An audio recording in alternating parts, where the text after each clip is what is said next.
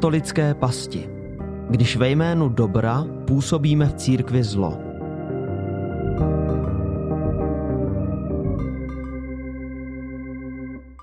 Prostě sex je naše přirozenost. My jsme plní sexu a jako pokud někdo tvrdí opak, tak je divný.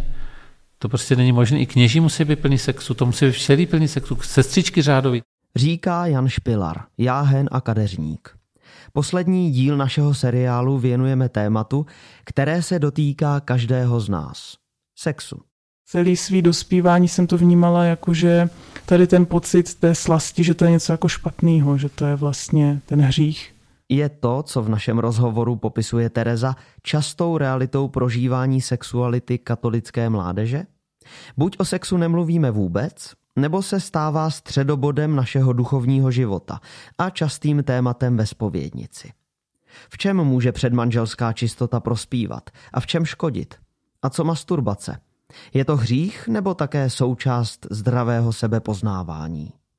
Připravuje katolická církev mladé na život se zdravou sexualitou nebo je svým přístupem spíš zraňuje? A co když se velká očekávání střetnou s realitou a přijde zklamání, rozčarování a nepochopení? Čistá, čistá, čistá, jak studánka, duše, co se třásla hřích. Čistá, čistá, čistá, jak studánka, jasná, jak napadlý sníh. Přineseme příběhy lidí, kteří se kvůli učení katolické církve cítili nebo stále cítí v této oblasti zraněni. Mluvit bude Tereza, která si kvůli citlivosti tématu nechala změnit hlas. Zazní i zkušenosti vás, našich posluchačů. Jako vždy nabídneme i pohled odborníků. Hovořit bude zmíněný jáhen Jan Špilar a psycholožka Andrea Můdrá.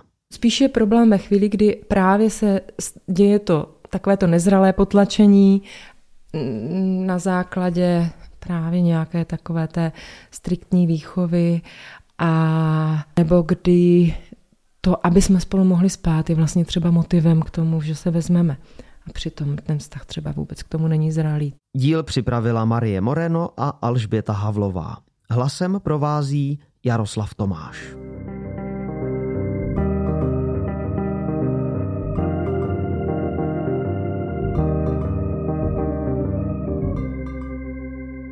Tereza je mladá žena, která vyrostla v katolické rodině. Je pět let vdaná a s manželem vychovávají jedno dítě. Jak vnímáš teď sexualitu?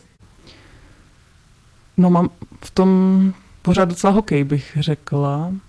Že na jednu stranu jsem furt jakože slýchala um, už asi jako od mládí, od dospívání, že že sex, že to je jako ten posvátný akt a že to je eh, prostě vrchol, jako furt nějak v tom eh, nevidím to, co nám furt vlastně předhazovali mm, nevím, jestli to bylo zřad prostě asi na různých setkáních jako pro mladý, jo, a tak, že se vždycky, nebo v různých knížkách, kde se mluvilo o partnerských vztazích, tak prostě, že to je to duchovní, že to je ten duchovní prožitek, jo. A prostě pro mě je to jako tělesný prožitek, nic jiného. Jakože, a vlastně až docela nedávno jsem byla schopná vůbec zažít orgasmus, co, co jsem jako fakt dlouho uh, nemohla. A vím, že jsem měla obrovský uh, blok v sobě. Uh, vlastně. Vnímala jsem tam. Jo, já jsem věděla, jako my jsme se to snažili řešit různým způsobem, protože mě to i docela vlastně bolelo dost často, ale já jsem zároveň v sobě věděla, že to je prostě můj psychický blok že jako se nedokážu uvolnit a, a z toho to celý je vlastně. A, a tak to přesně bylo ve chvíli, kdy jsem to hodila za hlavu a dokázala jsem se uvolnit, tak vlastně najednou to bylo hrozně příjemný. A tak jsem to vlastně do té doby jako neznala. Já už jsem se skoro smířila s tím, že mě prostě sex bolí a že jako to tak bude asi vždycky, nebo že při nejlepším je pro mě jako, že to nebolí, a že to je to jakože super, že, že to vlastně nebolí, jo. A vím, že to byl prostě ten blok, který jsem v sobě měla. E, nevím, jestli, trošku jsem se toho vlastně i obávala, protože jako celý svý dospívání jsem to vnímala jako, že tady ten pocit té slasti, že to je něco jako špatného, že to je vlastně ten hřích. jo, protože jsem masturbovala jako vlastně strašně dlouho, co si pamatuju třeba od pěti let. První vzpomínku mám třeba z pěti let. A tak, tak to pro mě vlastně tak jsem z toho jako dopředu měla vlastně obavu, že přesně to se mi stane uh, při sexu, že jako když vlastně pocítím ten, ten stejný jakoby fyzický zážitek, takže že s tím budu mít spojený nějaký pocity viny. A nevím, jestli to bylo přesně tohle, ale vím, že jsem prostě v té hlavě měla strašný blok. Mm-hmm. Tak možná pojďme na začátek. Ty říkáš, že uh, co si vzpomínáš, tak s tím máš spojený pocity viny? No ne úplně, co si vzpomínám. Já mám nějaký úplně raný vzpomínky fakt jako třeba v těch pěti letech zhruba, nevím, možná ve čtyřech, na tu masturbaci a potom mám jakoby tu vzpomínku hlavní, že, že jsem se za to jako styděla. Protože to je jako přirozený v lidské povaze, že jo, stejně jako malí děti se schovávají, když, když se potřebují, když potřebují vyměšovat, tak to je úplně to, ten stejný pocit vlastně studu, že se potřebuješ s tímhle se potřebuješ prostě schovat před ostatníma lidma a je to tak jako v lidské povaze přirozený. Ale to jsem já třeba taky nevěděla. A já jsem měla, když jsem pak měla jít k prvnímu svatému přijímání, tak vlastně jsem si říkala, jo, za to se stydím, tak já se vlastně zeptám, jestli to není ten hřích. Takže jsem si myslela, že takhle vlastně se pozná, že něco hřích, že se za to stydím, jo že, že je to úplně normální nějaký fyziologický uh, proces, tak to jsem nevěděla. No, takže ty jsi to řekla u, u zpovědi u prvního svatého přijímání. Ne, to ne, já jsem se napřed zeptala svojí mámy, uh, jako jestli to je hřích a ona udělala jednu super věc a jednu špatnou věc. ona mě řekla, já jsem s tím taky měla problémy. Takže já jsem věděla, že jako OK, tak někdo jiný to taky jako zažil a, a prostě mi řekla, jak to mám říct o zpovědi a to bylo všechno. Jo? Ale teda řekla slovo problémy. Řekla asi problémy, já už, já už přesně nevím, jak to řekla, jenom vím, že mi řekla, že eh, já jsem se ptala, jestli to je hřích, jestli to musím říkat u té zpovědi svý první, jo? tak jsem se dozvěděla, že jo. A zároveň jsem se dozvěděla, že jo, před tím prvním svatým přijímáním nějakou takovou tu nauku. A podle mě pro to dítě úplně jako vlastně možná až zbytečně zatěžující, jo? Protože takový to rozlišování na lehký a těžký hřích. A toto ještě musím říct od zpovědi. A toto už jako, a teď ty spovědní zrcadla, ale je, můj problém byl, že já když jsem četla spovědní zrcadlo, tak já jsem se viděla v každé té větě. Prostě já jsem říkala, no jo, tohle přece taky vlastně dělám, jo. A, no, takže, takže to, to bylo všechno tohle dohromady a já jsem si tím pádem vytvořila uh, tu představu, že to je vlastně hrozně těžký hřích a když se z toho nevyspovídám, tak jakmile umřu, tak přijdu hned do pekla, jo, takováhle úplně jako, mm, jako prostě tomu dítěti to nikdo nevysvětlil, že to je vlastně vlastně to běžný a že to jako, že se s tím setká většina lidí, že to třeba dělá většina lidí ve svém životě, aspoň někdy. A postupem času ve mně rostl ten pocit, že já jsem jako vlastně odporná a strašná, když tohle to dělám. A a že ti ostatní vlastně lidi, všichni ostatní jsou v pohodě a nikdy, nikdy tohleto vlastně nikdy nemasturbovali, nikdy s tím neměli jako problémy, tak jak jsem to vnímala u sebe. A no, tak, takže jsem vlastně se začala za to jako hrozně nenávidět v podstatě. A, a strašně dlouho vlastně až teď v dospělosti jsem si přečetla třeba v časopisu Maminka, že to fakt dělají už i malí děti, jo. Jakože já jsem si myslela, že já jsem strašná už i z toho důvodu, že jsem, že postupem času jsem samozřejmě zjistila, co to znamená, co to jako je. To jsem na začátku nevěděla ještě. Jo, to je to, že uh, já jsem o sexu doma neslyšela vůbec nic a o věcech s tím spojeným a vůbec. Až pak třeba ve škole, že jo, máš nějaký, ti začnou říkat, jo, tak když už jako pak mm, jsou dospívající ty děcka, tak eh, ti začnou vysvětlovat různé antikoncepce a, a takhle. A, ale to už jsem jako věděla, mm, že masturbuju, ale na začátku jsem to prostě nevěděla, jako to pětiletý dítě samozřejmě. Mm-hmm. Jo, že si dovedu představit, že jsem dělala tisíc horších věcí, já nevím, ve vztazích, se sourozencima třeba, jo? Ale vlastně to, to, co jsem považoval za ten úplně nejhorší hřích ever, bylo prostě tohle. A to je jako dneska mi to přijde. A fakt... čím to bylo? Že jsi to považovala za největší hřích? Bylo to něco, protože jsi nemohla uh, z toho ven, jako že to opakovalo? Nebo? Já asi jakoby nevím, protože já jsem asi z toho rozdělení na ty těžké a lehké hříchy dostala ten pocit, že vlastně všechno ostatní, co dělám, tak jsou jakoby takový lehký hřích a vlastně je to jakoby celkem jedno, ale že toto je teda ten jako fakt velký hřích a, a toto fakt jako nesmím dělat a stejně do toho furt padám a furt dokola prostě a pro mě jako chodit ke spovědi bylo vyloženě utrpení. No, a já jsem kvůli tomu ani nechodila vlastně k přijímání, promiň, ty jsi chtěla něco říct. No já jsem se chtěla zeptat, jak vlastně to probíhalo to, když jsem musela říkat o té zpovědi. Já jsem si říkala, tak já to musím vyznat u zpovědi, ale vlastně nevím, jak to mám říct. Tak mu to tam mám jako ukázat, nebo co, jo, co mám jako dělat. No, protože jsem nevěděla, co to je. Protože jsem nevěděla, co to je. Tak já jsem začala říkat, mm, dělám eh, škaredý věci se svým tělem.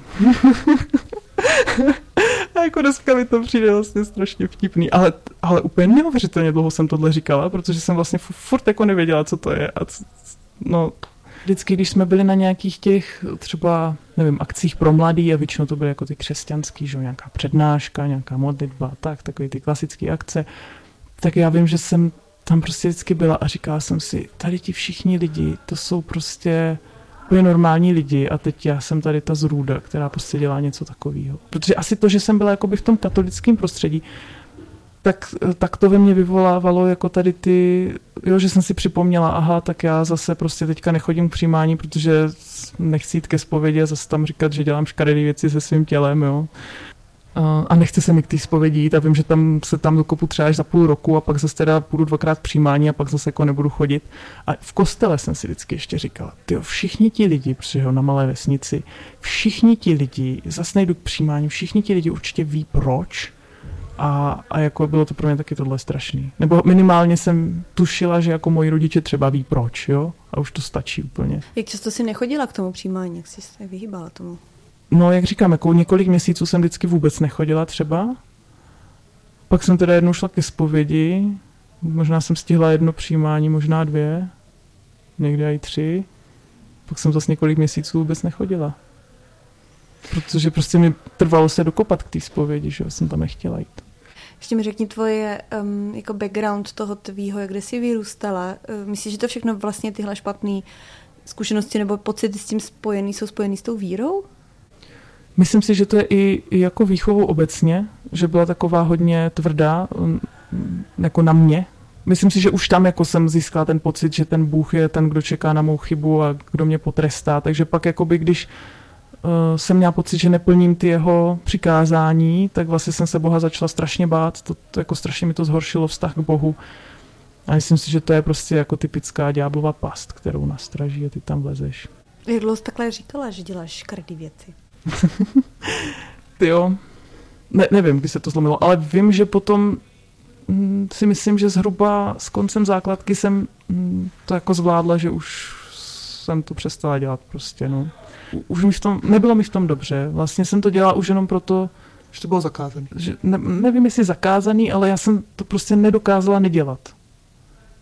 Asi bych tomu řekla už skoro jakoby závislost, ale ne úplně. Fakt ale jsem, nedokázala jsem sama přestat. To mě bylo jasný, že jako sama, a zároveň jsem hrozně chtěla, protože já jsem to na sobě nenáviděla a říkala jsem si, že když, mm, když s tím přestanu, tak konečně budu ten člověk, kterým chci být. Jak jsi teda přestala? No mně se pak eh, stalo, že jsem to jednou teda vyznávala u zpovědi, už, už teda pod asi pojmem masturbace, nebo nevím, když už jsem jako mm, fakt byla starší a a vím, že ten kněz mi asi nabídl, jestli, nebo jsem mu možná i popisovala, že jako s tím mám že prostě se to se mnou táhne dlouho a jako vlastně nevím, co s tím a to. A on mi nabídl, že se za mě jako pomodlí. A já jsem řekla, OK, tak jo. A pro mě to asi psychicky bylo takový vysvobození, že teď už to jako není na mě a v tu chvíli prostě jsem úplně mohla s klidem přestat. A ty už nemasturbuješ?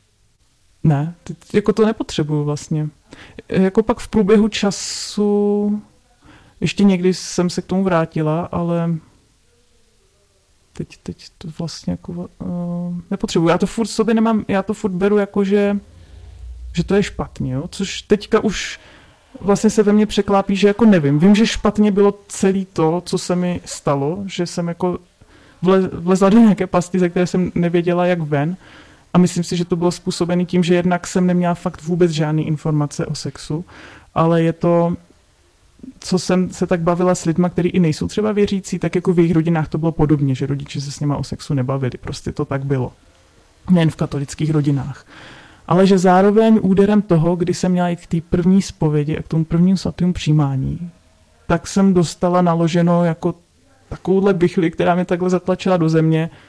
Tohle jsou ty pravidla, tohle jako nesmíš. Vlastně.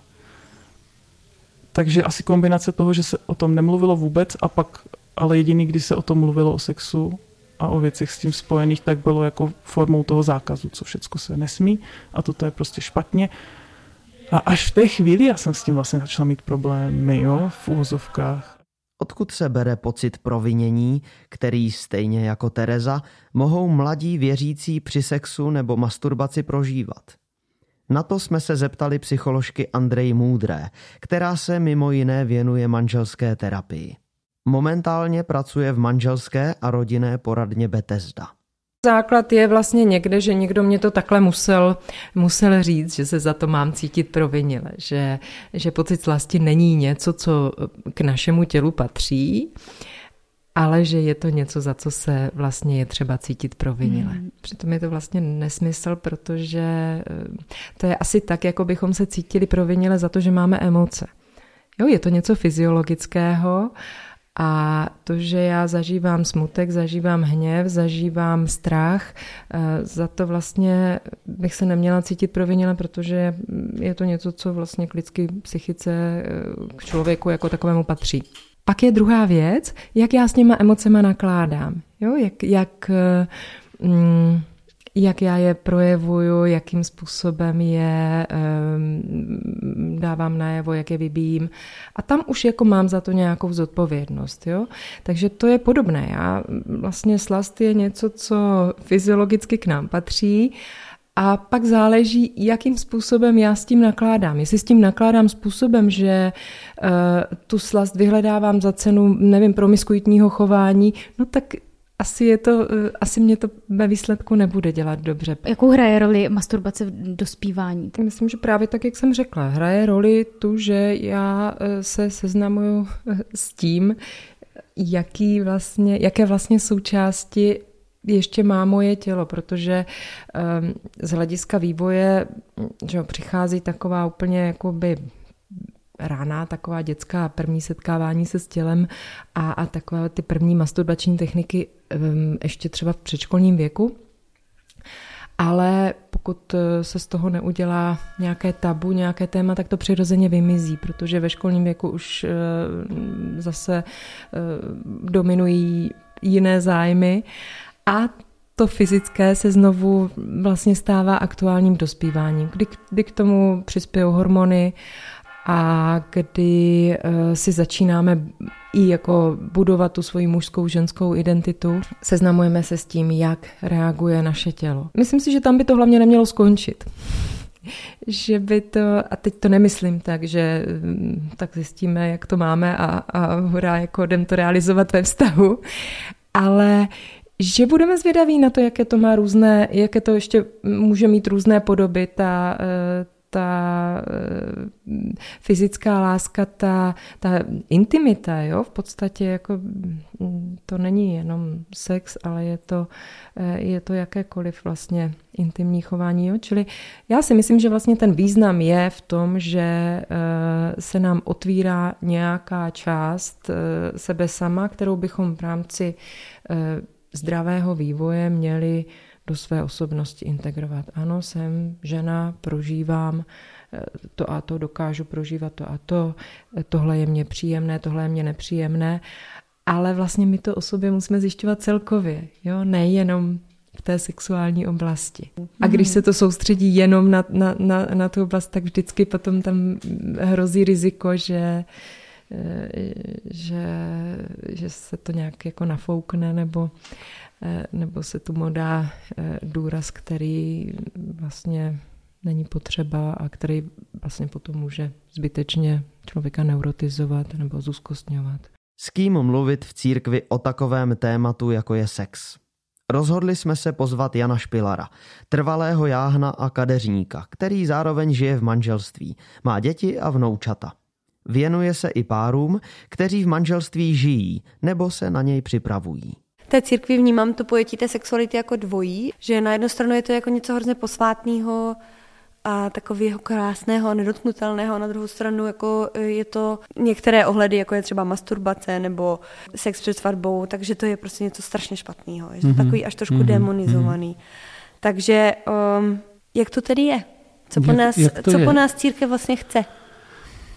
Co po nás chce Ježíš, ne? Spíš. Já myslím, že církev jako hodně věcí jako se snažila ve, vepsat do nějakých pravidel, aby to bylo co nejuniverzálněji použitelný na celém světě, od Japonska až po Latinskou Ameriku. A všichni to dělají, že jo? To znamená, že musí, se to, musí se to dát žít. A, já myslím, že Ježíš přišel, aby nám řekl, že máme tělo, protože vlastně se vtělil a že to tělo má fungovat. Jo? Takže on sice teda podle evangelií žádný sex neměl, ale eh, vlastně přišel ukázat, že celé tělo je použitelný. Tak prostě se má používat, no, pokud to jde. No. Samozřejmě ty předpisy eh, o p- předmanželském sexu a o masturbaci, to, to je takový trošku dvojí, dvojí problematika, která je od sebe malinko vzdálená, protože masturbace podle mě je um, jako spíš hledání vlastní identity.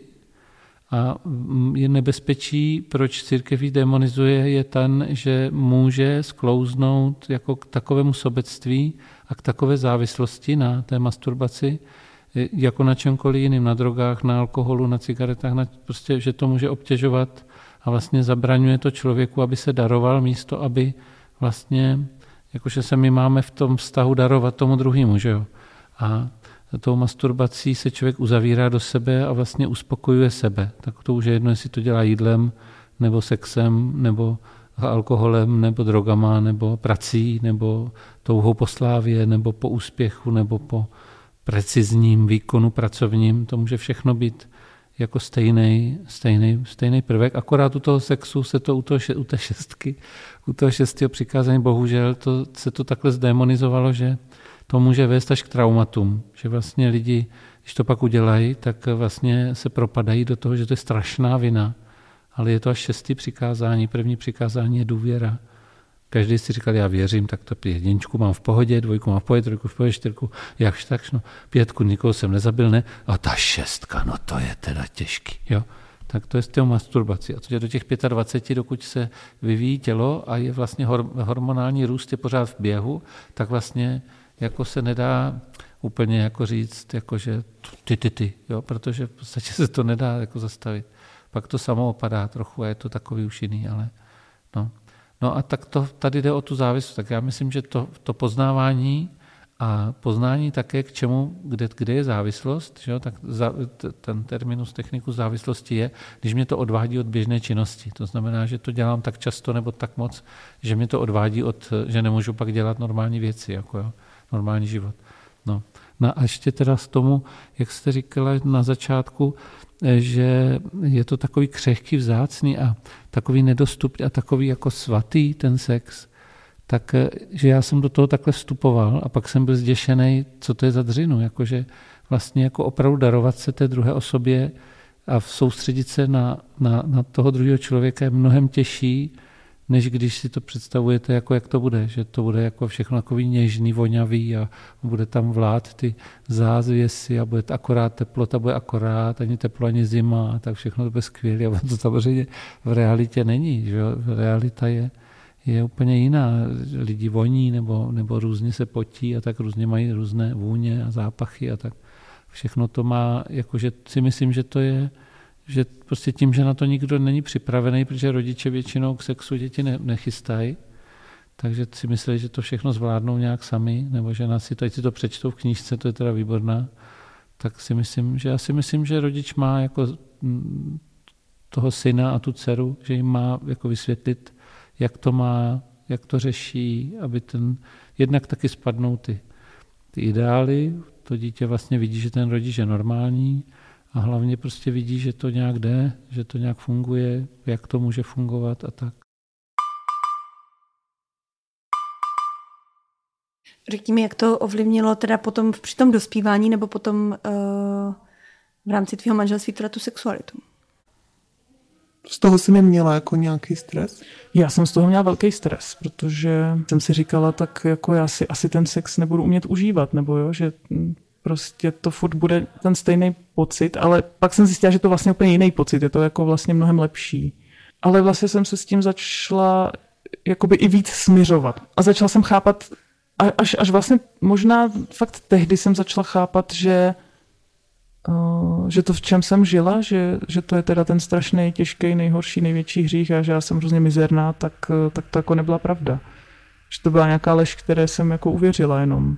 No, ale úplně, úplně jako to, já to nedokážu popsat, jenom prostě vím, že doteď prostě mám problémy se uvolnit. Vlastně jsem to brala asi i tak, jako že OK, tak teď já si to teda neužívám, takže tím pádem to není hřích, jo. Tohle tam asi taky bylo takováhle myšlenka, že jsem teda přijala tu bolest, že teda Eh, takhle to pro mě je, že mi to zkrátka bolí a, a jako dlouho jsem se s tím vlastně nesnažila až tak nic moc dělat. A to už jste spolu byli manžele zatím? Mm-hmm. Jo. A tak to přece není hřích, ne? Jako sex ve svatbě? Eh, v manželství? Eh, to ne, ale zase jsou tady ty pravidla, že jo, zase jiný, který církev dává jako... Mm, že vlastně jiná přípustná antikoncepce v úzovkách je, uh, jak se tomu říká? PPR. PPR a tak. A to prostě taky jako my vůbec tohle nedodržujeme, že jo. Takže asi jsem to brala tak jako tak OK, tak mě to bolí, tak se s tím jako smířím a hotovo. Teď mám teda problém nacházet tu cestu z, z toho, jo, protože když tě to bolí, tak samozřejmě se nedokážeš uvolnit po druhé, po třetí, po čtvrté. Prostě čekáš tu bolest, tak se jako stáhneš do sebe, takže takže jsem se naučila vlastně eh, se tomu bránit. Jo. Já jsem to měla jako spojený s povinností. A tak věděla jsem, že, eh, že pro něho je to důležitý a tak jako kvůli němu vlastně. Jo. Ale pro mě to bylo hm, buď to jako nezajímavý, nebo, nebo mě to někdy bolelo. Takže... A věděl to? No, já jsem se tomu, jako já jsem to nechtěla řešit sama se sebou, takže jsem se tomu dlouho jako vlastně vyhýbala ale jako by tak vždycky, třeba chvíli jsme to nějak řešili, a jsme něco zkoušeli, jako aby to nebolelo a pak zase jsem to neřešila nějakou dobu, takže to třeba nevěděl. Já, jako myslím si, že většinu času on to nevěděl. Popisuje Tereza svůj příběh. Že není jediná, kdo podobný problém i další věci ohledně sexuality a tělesnosti kvůli učení církve řešil, potvrzují příběhy, které jste nám zaslali. Pro naše respondenty je víra velmi důležitá.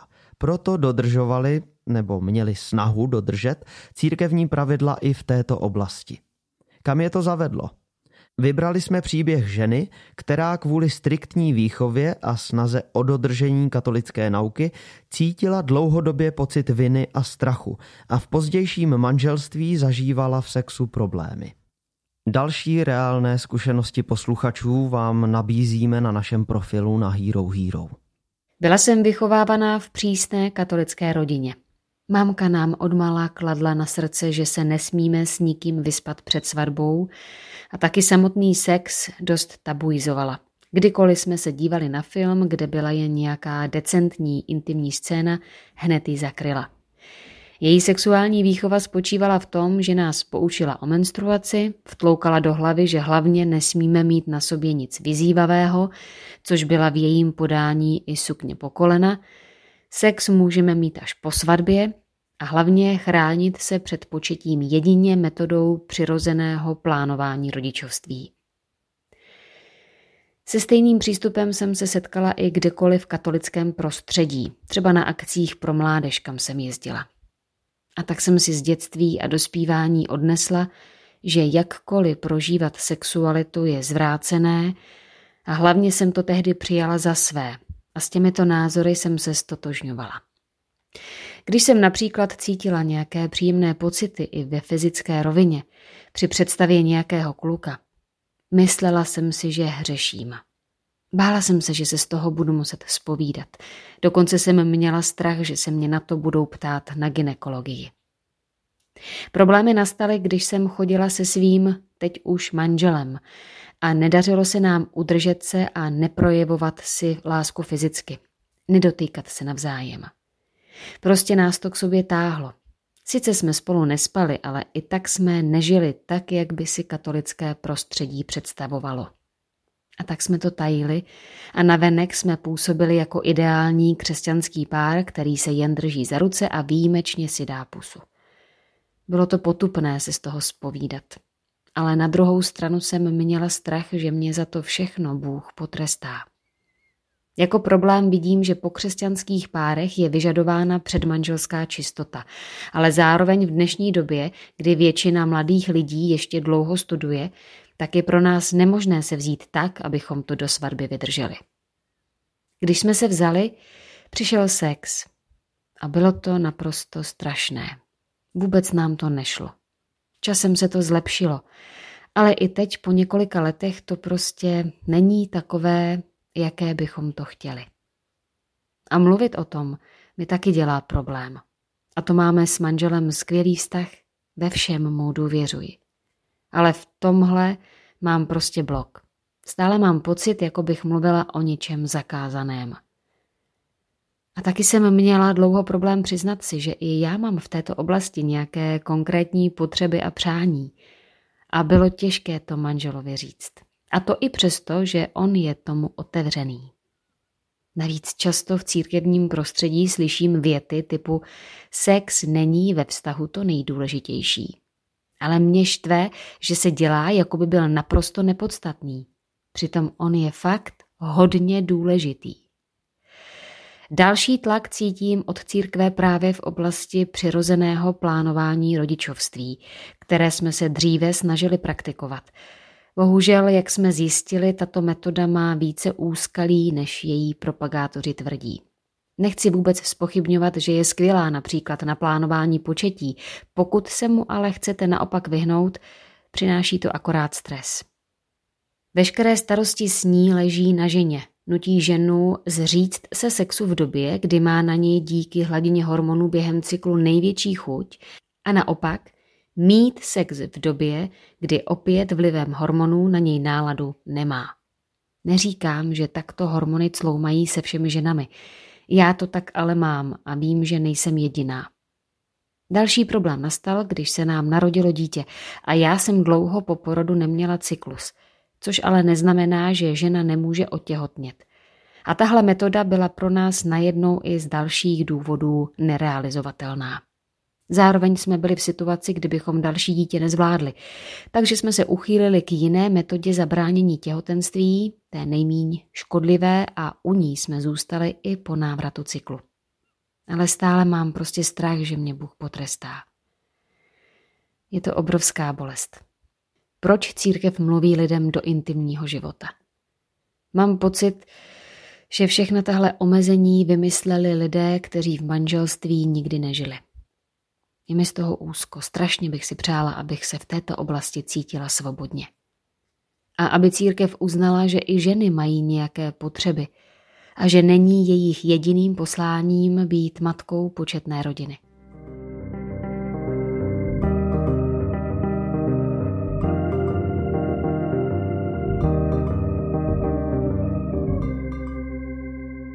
Posluchačka, která se nám svěřila se svým příběhem, otevřela mimo jiné další obrovské téma. Metodu plánovaného početí, neboli PPR. Toto téma je však natolik komplexní, že si zaslouží samostatný díl. Těšit se na něj můžete na podzim. Spoustu lidí v našich eh, příbězích, který se nám, které, kteří se nám ozývají, eh, právě říkají, že problém vidí v tom, že to téma buď bylo úplně tabuizované, anebo eh, se o něm málo mluvilo a když už, tak si z toho třeba vzali to, že cokoliv, co se týká sexuality, je něco úplně zapovězeného. A mě by hmm. zajímalo, co se vlastně děje v člověku, když tohle slyší. Když něco, co je pro něj přirozené, má najednou, může pochopit tak, že je mu zakazováno. Co se děje uvnitř? ještě se vrátím k tomu, jak je to, jestli to je problém toho, jak je to komunikováno. Myslím si, že to, jak to komunikujeme, je odraz toho, jak to chápeme, jak tomu rozumíme a, a že to vlastně, jak to ti rodiče nebo autority komunikují, je výsledkem toho právě toho, jak, jak sami tomu rozumí. A určitě tady prostě napříč generacemi uh, s, už, už existuje nějaký vývoj, jak, uh, jak téma sexuality je i v rámci církve eh, chápáno. A pak ta druhá věc, co se v člověku děje, když slyší, že něco, co je přirozené, co vnímá jako svoji součást, by mělo být něco špatného, něco zapovězeného, no tak přirozeně to vyvolává jakýsi vnitřní tlak, jakýsi rozpor. Eh, záleží eh, tak, jak ten jedinec, jak ten člověk je ustrojený, jestli eh, je úzkostnější a má takový jakoby hodně citlivý svědomí, kde pak dochází k tomu, že vlastně na tato témata soustředí obrovské množství pozornosti a energie a tam, tam nastává potom problém. Mm-hmm.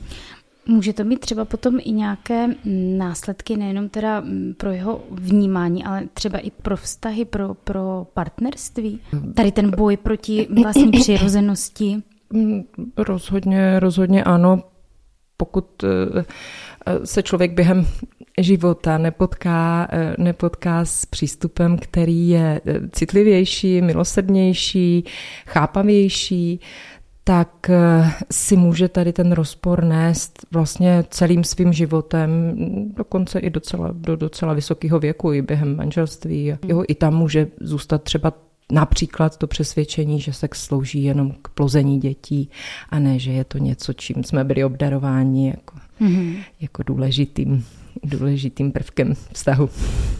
Ten člověk se snaží dostat eh, věci týkající se sexuality z centra pozornosti ale paradoxně oni se eh, tady tímhle úzkostným zabýváním se do centra dostávají. A každá, ať už jako myšlenka nebo nějaký klopitnutí v tomto směru, nabývá rozměru mm, vlastně něčeho strašného a, a úzkostnější povahy se, se tím zabývají a buď to teda eh, se jakoby i nutkavě z toho spovídají, nebo naopak jako ke spovědi nechodí, protože Eh, protože mají pocit, že jsou celý jako vlastně špatně. Přitom třeba se jim neděje nic jiného než, než jinému člověku, který k tomu přistupuje jaksi přirozeně, že vlastně tohle se nám děje a někdy je to fajn a někdy to fajn není. To znamená, někdy prostě se taky netrefíme, někdy Eh, selžeme, někdy, nevím, zabloudíme. Zdravý prožívání sexuality má tolik podob, kolik je, kolik je párů v podstatě. Nejde říct, takhle je to správně a, a takhle je to špatně. A aby vlastně ta naše sexualita byla zdravá, tak to předpokládá nějaký celkově takový jako zdravý vývoj eh, z hlediska prostě psychiky. Eh, a pak vlastně jde o to, jestli když my se rozhodneme, nebo když, eh, když eh, jsme konfrontováni s tím, jestli teda sex jo nebo ne, eh, před manželstvím a teď slyšíme nějaké jak už říkám, nějaké podání ty nauky, tak v tu chvíli je rozdíl mezi nějakým nezralým jednáním, který může mít podobu ať už toho, že eh, nějak slepě, slepě podlehneme tomu, tomu kázání té autority, takhle to má být, takhle to nemá být, ať už jsou to rodiče nebo jsou to nějaké jiné autority. A nebo naopak podlehneme prostě té sexuální energii, tomu pudovýmu pnutí, který, eh, který vlastně vůči kterému třeba v tu chvíli ten, ten rozum je slabý. Jedno i druhý je nějaký extrém.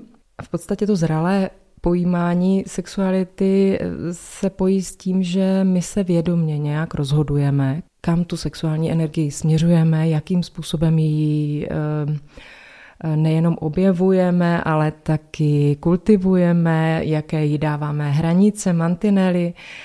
A ve chvíli, kdy já tady toto dělám vědomně, pak se můžu taky rozhodnout vědomě, že ať už kvůli partnerovi nebo kvůli tomu, že je to pro mě důležité z hlediska nějaké církevní nauky, se rozhodnu některý eh, dát, dát si třeba takové hranice, že, že něco opravdu jako odložím, posunu až do té doby, kdy třeba budeme manželé. Mm-hmm. Ale dělám to vědomě. A potom v takovém případě se eh, může stát, že, že přirozeně zkrátka v nějakým vhodným době to manželství přijde nebo se pro něho rozhodneme, protože už se cítíme k tomu jako dostatečně zralí partner, par, jako partneři máme, máme nějak eh, ten vztah postavený na, na nějakých ještě dalších pilířích, který, které jsou pro ten vztah důležité.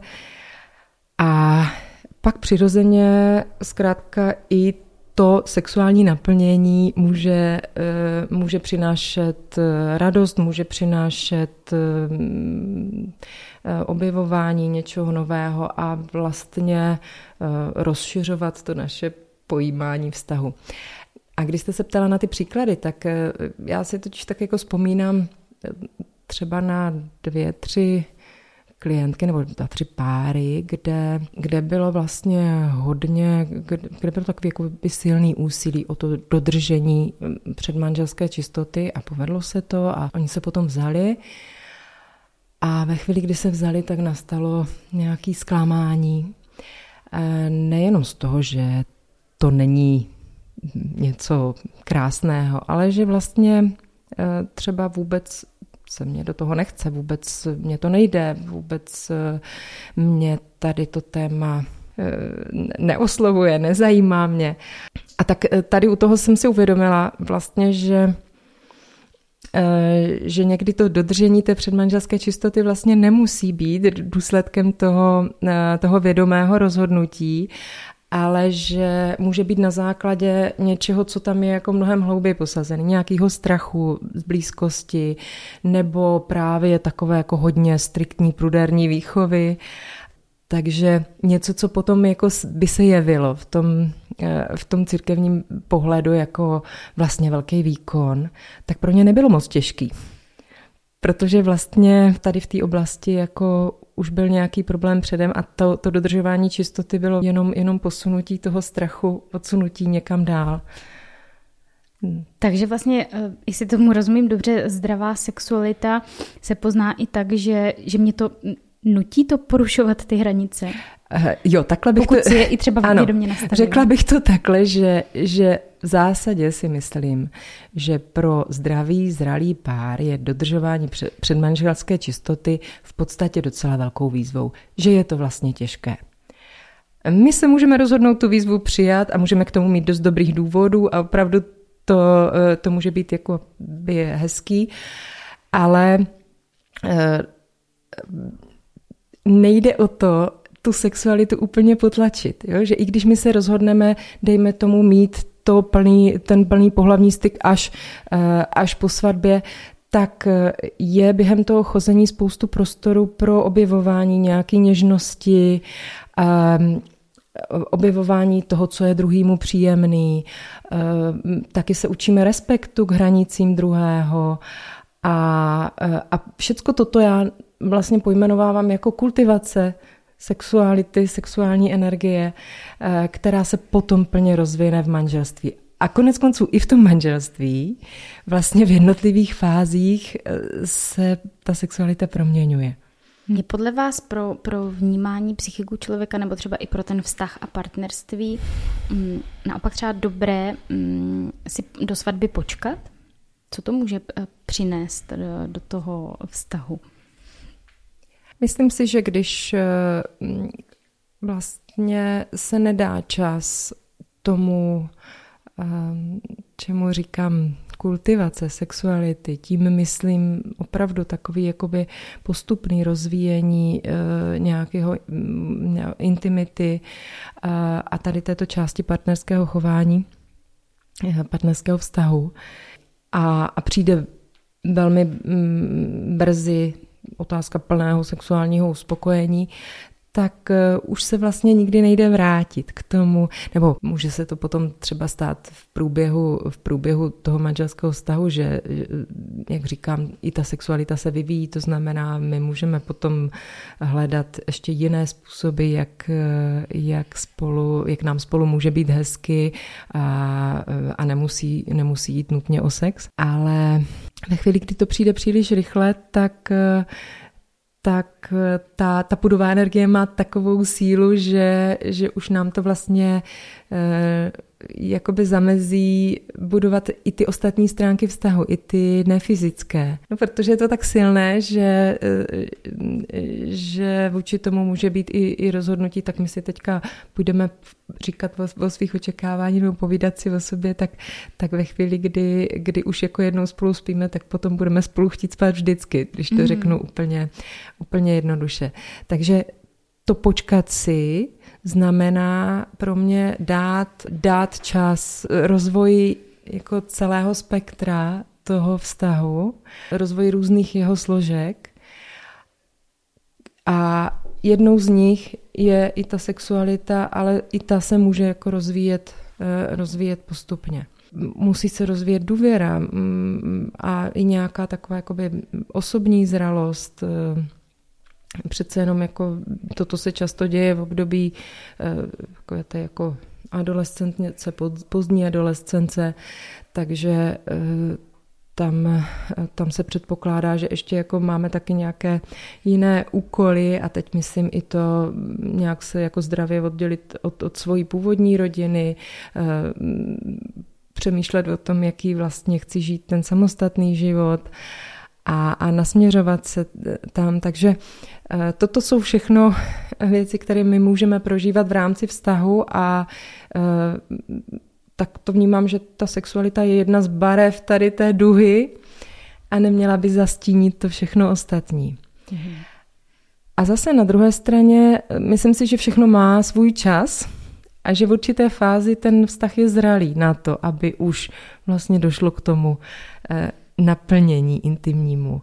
Jak jsem mluvila o tom vědomém rozhodnutí, my se můžeme rozhodnout, že třeba ještě není ta vhodná chvíle pro nás, nebo ještě si chceme počkat. A nebo si řekneme, už, už jo, no ale pak druhé, na druhé straně jako si můžeme položit tu otázku, pokud teda už se cítíme zralí na to mít, mít ten sex plný, no tak proč třeba se nevzít? Mm-hmm. a, a samozřejmě tam může být nějaká odpověď, která vlastně říká, mm, ještě to z nějakého důvodu, i třeba, já nevím, nějakého praktického, technického nejde, ale na druhou stranu, ve chvíli, kdy se rozhodneme mít spolu sex, tak musíme přijat i to všechno ostatní, že třeba i přes veškerou antikoncepci mm, to sebou nese, to, že do toho vztahu může přijít děťátko a jsme my mm, teda na to nachystaní. Spíš je problém ve chvíli, kdy právě se děje to takové to nezralé potlačení mm, na základě právě nějaké takové té striktní výchovy a nebo kdy to, aby jsme spolu mohli spát, je vlastně třeba motivem k tomu, že se vezmeme. A přitom ten vztah třeba vůbec k tomu není zralý. Jako problémy jakého typu mají potom tady tyto páry? Třeba, že ta očekávání, za prvé, že ta očekávání jsou velká a a mm, najednou pak tam třeba přijde to, to zklamání, že tak my jsme dodrželi tu čistotu a teď, teď se ukáže, že teda ten muž ji dodržel za cenu velkého přemáhání a už čeká, už, už, aby teda to byla ta svatební noc a pak teda to bude konečně to ono a budu moc teda a každý den. A, a ta žena to vydržela prostě třeba, my, dávám příklad, protože eh, vlastně se té oblasti bojí a má s tím spojené nějaké nějakou představu třeba, že je to něco špatného, něco nečistého. A ty tady tyhle dvě představy na sebe narazí o té svatební noci. Jo? A ten její strach vlastně tím, tím obřadem v kostele nezmizí. Naopak, on se může ještě jako zvýšit. Teď už to hrozí, teď už to bude. A, a ta natěšenost toho může, a může to být samozřejmě i naopak, ale eh, ta, ta naopak jako vzrůstá, může tam dojít k velkému jako ne, nerovnovážnosti, znerovnovážnění toho vztahu a k vzniku nějakých tlaků a v podstatě pak třeba následně i jakýchsi bloků, že, které se potom jako těžko rozpouštějí a které můžou trvat i, i jako léta. A nebo dokonce vlastně znám takové případy, kdy ten vztah na tom skončil. Mm-hmm. Na tom, že se vlastně nikdy nepovedlo uh, tu sexualitu plně prožít. A my jsme to vlastně nevěděli, my jsme to nezjistili. Ale zase nemyslím si, že by to bylo, že jsme to nezjistili tím, že jsme se rozhodli počkat, ale tím, že ten motiv k tomu odložení byl jiný než, než to vědomé rozhodnutí. Taky ještě mně přijde důležité, že když říkám, že pokud já se rozhodnu uh, tu, tu sexualitu omezit z nějakého jiného než toho zralého, vědomého důvodu, tak dost často uh, dost často je tam přítomná eh, psychická nezralost i na jiných rovinách. To znamená, ten pár se teda vezme, aby jsme teda spolu mohli spát. Tohle nám nefunguje, ale nám taky jako nefunguje. My třeba spolu neumíme mluvit. My neznáme své očekávání, my neumíme respektovat eh, jeden druhého. Jo, a to je tam mnohem častější. Jo. Tam se akcentuje, hmm. Eh, dává se velký důraz na sexualitu, ale to je, zase zdůraznuju, jenom jedna část a dost často problém v sexualitě je e, součástí komplexu problému, který ten, který, který ten pár má a který třeba vůbec neobjevil, protože se soustředil na to, tak e, my teďka budeme spolu chodit, máme nějaké společné třeba činnosti, společné koníčky, vydržíme teda spolu nespat do svatby, ale v podstatě absolvujeme nějakou přípravu ale to, že se nám ten vztah vlastně nerozvíjí, toho jsme si třeba vůbec nevšimli a mm, ono nám to potom chybí. Tady mně přijde, že je to trochu podle mě zákonitě, jako bude hmm. zklamáno. A ak si obézny, ver, že za to může len jediná vec a to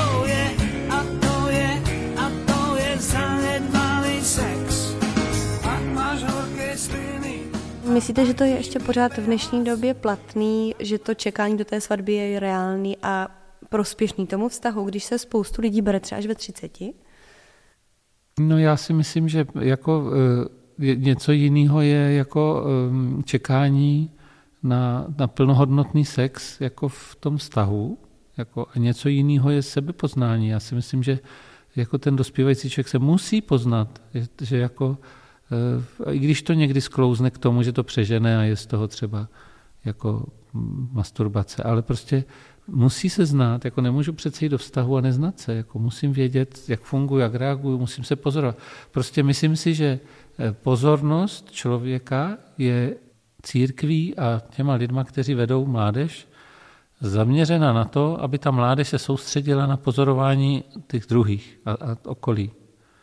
A i ve škole, a i v rodině to tak je ale vlastně jako opravdový duchovní, ta duchovní práce tak je, že pozoruju sebe. Pozoruju sebe, jak vnímám, jak reaguju.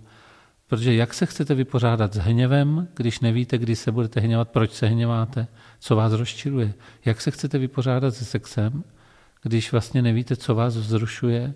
Všechno je to v mysli, není to přesto sebe přijetí, sebevnímání. Prostě. Já myslím, že prostě cesta je k tomu, aby člověk jako pracoval a vnímal sebe, jak on reaguje, jak já reaguju na podnět. Když se něco děje, jak já na to reaguju. Tak jako když člověk začne vnímat přes sebe jako ty věci, tak se začne chovat vlastně správně, aniž by musel být nějak zvlášť poučovaný. Jo? A takhle je to i se sexem. Já si myslím, že prostě se má, má se vést člověk k tomu, že má se znát, že jo, jsem žena, jsem muž, reaguju na muže nebo na ženy, že máte k něčemu příklon, tak to byste měl vědět, no, dřív než vlezu do toho manželství. No a třeba jakoby reálně, prakticky, když třeba je nějaký dobrý katolík muž, který vlastně chce ty eh, pravidla dodržovat, tak třeba jo. fakt čeká... Je mu 40, no, pořád, 30, dodržuje, 35. pořád dodržuje prostě teda jako celibát v podstatě, protože před manželstvím máme dodržovat celibát, mm-hmm. pak máme vstoupit do manželství, tam do ho manželství, máme to, pak ano. přijdeme o manželku nebo o manžela a máme zase dodržovat celibát. Jo? Takhle no. to je myšleno, podle no, mě. Jo, jako, jo. Tak já to chápu, ale mm-hmm. myslím si takhle. Jo. Celibát se obecně před to čekání na ten plnohodnotný sex, tak je vlastně, tam nejde, jako v mým pojetí teda je to tak, že ani nejde tak o to duchovno, jako o to, o, to, o to vychování se k trpělivosti, protože v manželství taky nemůžete vždycky mít sex. Když má žena, když je těhotná třeba eh, a má rizikový těhotenství, nebo když je po operaci rakoviny, třeba dělohy, nebo když prostě po jakékoliv jiné operaci, nebo když je po, po porodu, až je už zašitá a teď to bolí strašně, tak prostě přece nejsou, jo, abych prostě vyžadoval teda, protože jsme se vzali a mám na to právo, tak, tak jdeme na to. Jako, jo. Takže prostě jsou situace, nebo když jedu na služební cestu, nebo když jsem teda v tom pokušení, že jsem někde, kde se může dojít k nějaké nevěře, a tak přece musím se znát natolik, abych byl schopen dodržet i celibát a i plně žít sexuálně.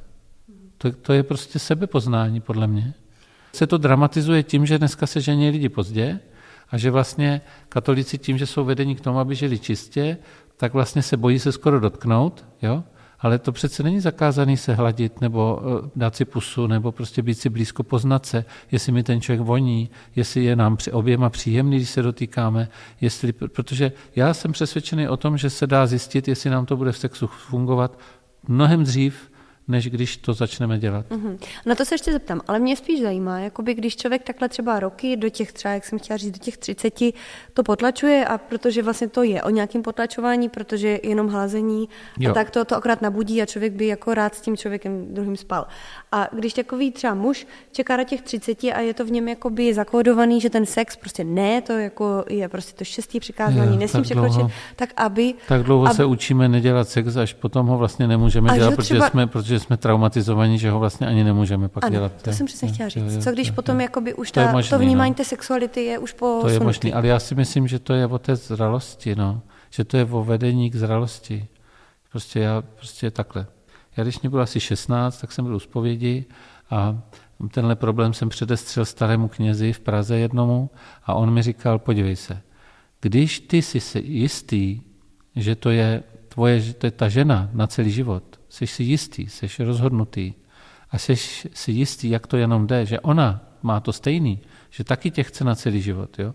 tak když se něco stane, tak to není tak hrozný, protože vlastně vy stejně spolu chcete být a zřejmě spolu taky budete. Jo?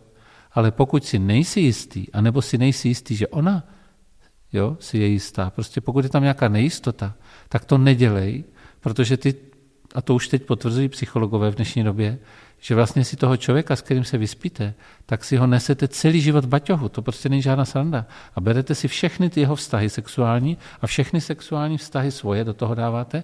To znamená, že se vlastně infikujete strašnou jakoby zátěží těch, těch vztahů. No jo, určitě tam vzniká to, to nějaké má, to pouto, když se člověk to, s někým vyspí, no tak jasně, je to... To je, na je furt, to, to je na furt, tak jako, proč, proč by to bylo poznali, nepoznali, v Biblii je to jasný. Poznali, nepoznali. Jestli někoho poznáte, je to, už je to hotový. Jestli někoho, ne, ty se ještě nepoznali, jako jak tam Josef ještě ji nepoznal, než, po, než porodila syna, tam je, že jo, někde, tak prostě tak ji nepoznal, že jo, do té doby. Teda. Pak teda katolická církev učí, že se nepoznal, jiný církve učí, že je poznal, no a to je jedno. Hlavní je, že prostě jako tam je jasný to, že to splynutí je významný. Ale předpokládám, že církev to nedělá z nějakého psychologického hlediska, ale z nějakého duchovního. Jo. Takže vlastně ten duchovní. Jo, ale jakoby... psychologického asi, aniž by si to uvědomoval. Já uh-huh. myslím, že to je takový cit pro Ducha Svatého. Jakoby, že ta čistota, ta čistota nás učí sebe ovládání a my máme být pány svého těla. Ne, že tělo má být pánem naším. Takže cokoliv, ať už to vede k čemukoliv jinému, co vede k tomu, že nás to opanovává, tak my nejsme toho pány, nejsme tedy toho, jako nemáme to ve své moci a tím pádem je to nebezpečný. Tak to si myslím, že je rozumný, ale, ale jako blbě se to realizuje. Jako takhle. Jako z vlastní zkušenosti vím, že zátěž jako toho, kdy člověk se s někým vyspí, jako i když je to před manželstvím, jako, tak si to nesete opravdu ty lidi, máte celý život v sobě a celý život máte v úvozovkách na ně jako slabost a máte tendenci jim pomáhat. Jo? No. A tohle to může strašně zraňovat toho partnera nebo tu partnerku, s kterou pak žijete. Protože ona cítí, že to není úplně OK, nebo cít, on cítí, že to není úplně OK, že nejste úplně jeho, že nejste úplně pro něj nebo pro ní. Jo. Takže si myslím, že v tom je ta, to nebezpečí toho, když se to zkouší předtím, nebo když to nevydržím předtím, když se pak nevemou ty lidi a nejsou spolu celý život, takže můžou jako zatížit ten svůj vztah, který, který potom chtějí žít. No. Jak to myslíte z vlastní zkušenosti? Jakou zkušenost má sám Jáhen Jan Špilar? O tom mluví v bonusové části našeho podcastu na platformě Hero Hero. Stejně tak tu najdete další bonusový obsah, který v rámci tohoto podcastu vznikl.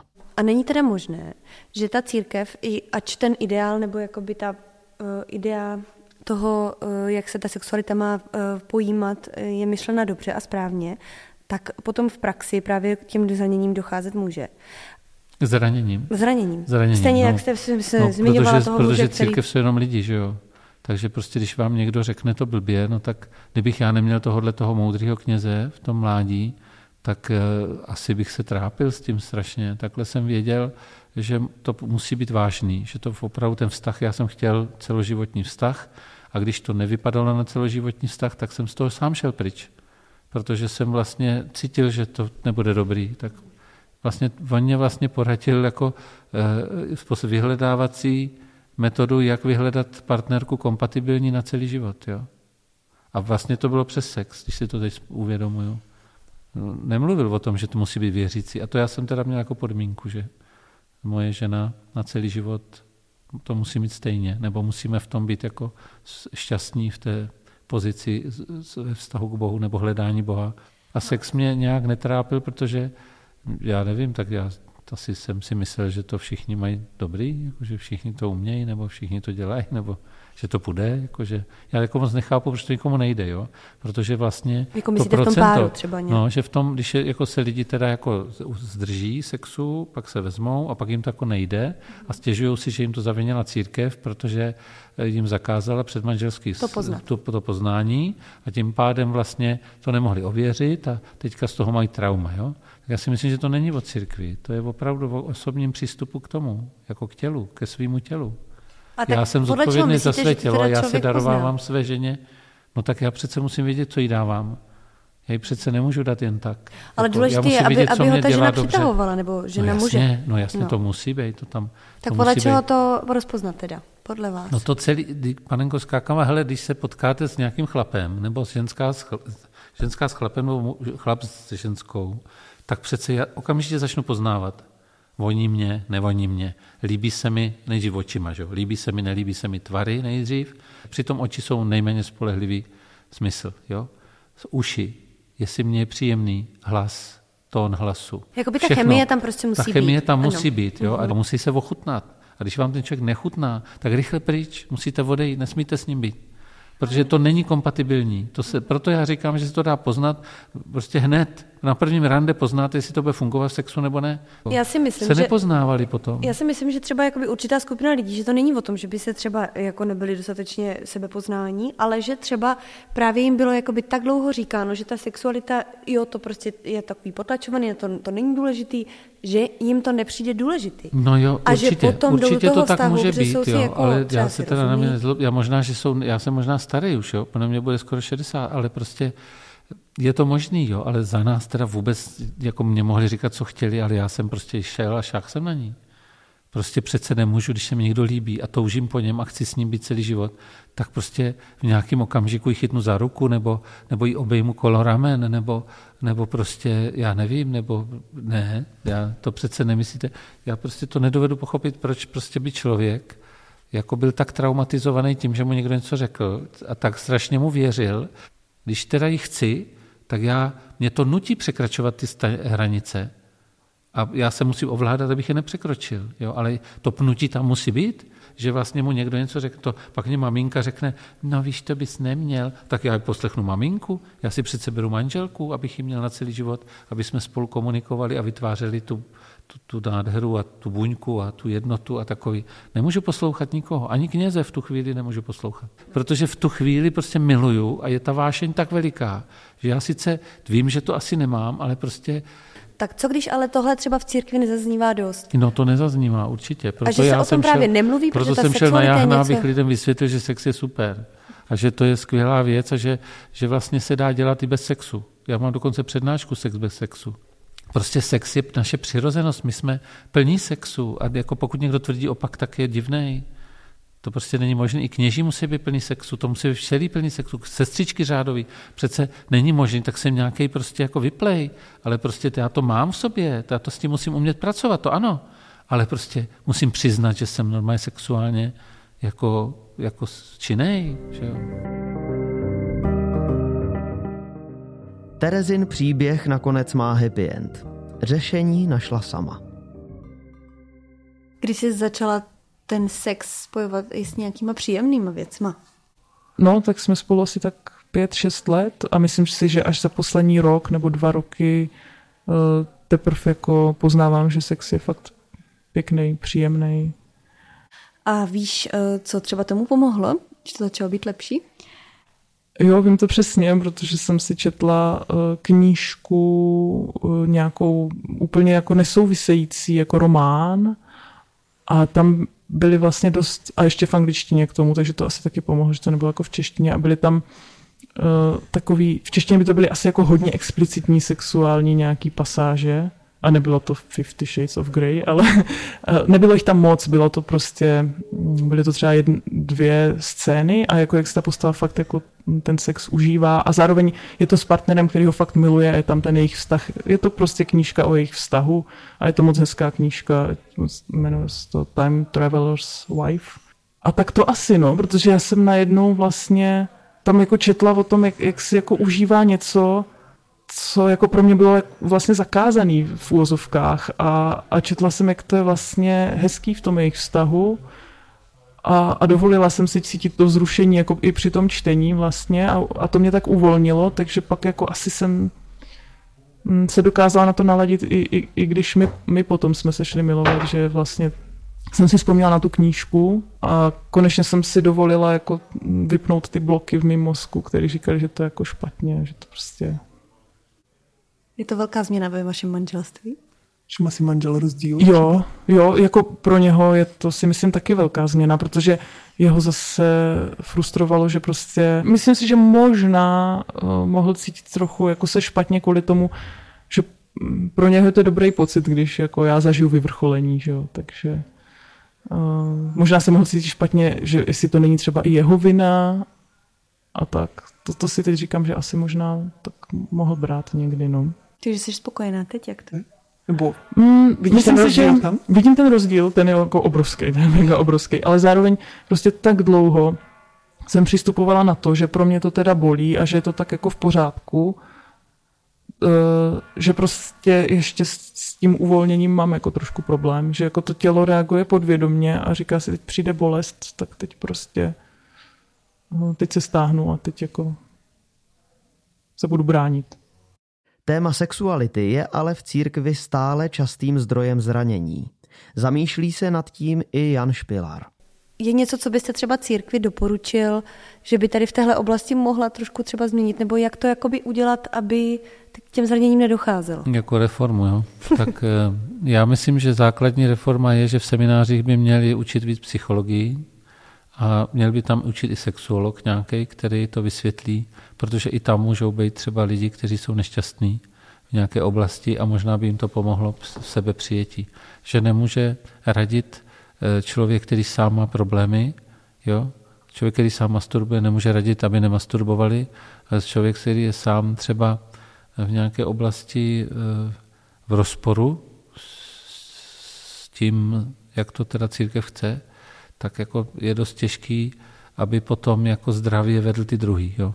Tak tam myslím, že by to bylo dobrý a taky si myslím, že by měli třeba kněží během semináře třeba na rok jít pracovat do normální práce někam, aby tam viděli holky, kluky, aby prostě se mohli zamilovat, nebo aby tam museli vyřešit ten problém, jak to budou dělat, až, až budou v té farnosti, aby potom, když prostě ten 25-letý nadšený kluk přijde prostě někde do farnosti, tak aby nepodlehl hned první nádheře, kterou potká, nebo nádherovi, to je jedno, ale prostě, aby, aby, aby byl v tomhle tom zralý, jo?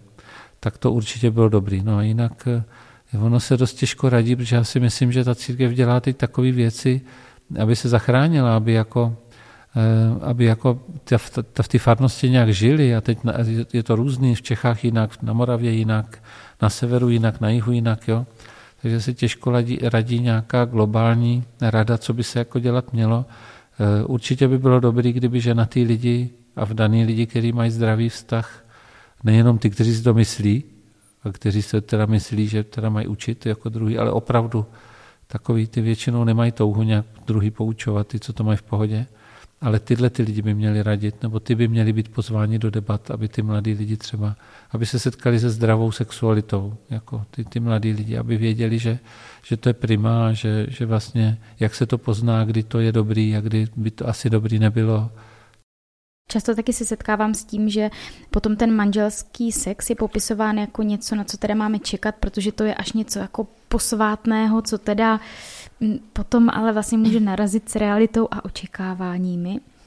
Tady mně přijde, že je to trochu nešťastné, že některá třeba literatura v tomto směru mluví o tom, že to bude něco zvláštního, že to bude takový až třeba jako duchovní zážitek a Myslím, že je to hodně jako problematické v tom, že jestliže já potom eh, si to takhle přečtu a očekávám to a ono se to nestane, tak můžu zažívat obrovský zklamání a ono to na začátku nemusí být eh, až tak jako zvláštní zážitek, anebo já na začátku řeknu, jo, je to fyzicky příjemné, ale není to, jak to říkala ta, eh, ta, ta žena v tom rozhovoru. Je to fyzicky příjemné, ale eh, necítím v tom nic tak jako zvláštního, hlubokého. Tak to je právě jako doklad toho, že i v tom páru ta sexualita zraje a to zrání potřebuje čas a že eh, pár v 25 letech zažívá eh, i v tom sexu něco jiného než pár ve 40 a v 55 letech. A že opravdu třeba právě i, i v tom vyšším věku, kdy eh, možná třeba kres, klesá frekvence toho sexuálního styku, takže zase naopak už pro ten, pro ten pár je to něco tak významného, tak, eh, tak propojujícího, protože už je v tom to všechno, co jsme za ten život jako sobě objevili, co jsme nazbírali, ty zkušenosti, je tam mm, třeba plná důvěra, jsou tam i ty obsažené, i ty krize, které jsme třeba prožili. A a že ten prožitek vlastně sexuální je úplně jiný, než byl 30 let předtím. A ano, a můžu to vnímat i na takové až jakoby eh, duchovně propojující úrovni, ale myslím si, že tohle se málo kdy děje na začátku. Láska to je tvoje zbraň, to naše rodiče chraň, ať jejich duše jsou jak voňavé zahrady uzavírá psycholožka Andrea Moudrá. Za otevřenost děkujeme Tereze a všem, kteří s námi sdíleli své příběhy. Všechny najdete na naší stránce Hero Hero. Bez vás, našich podporovatelů, by tato série katolických pastí nevznikla. Děkujeme. Na tomto dílu spolupracovala editorka Hana Kašpárková, zvukař Antonín Kánský, redaktorky Marie Moreno a Alžběta Havlová. Příběh načetla Kateřina Rýznarová. Hudbu složil Matěj Přikryl. Hlasem provázel Jaroslav Tomáš. Prosíme, rychle nám zhoj.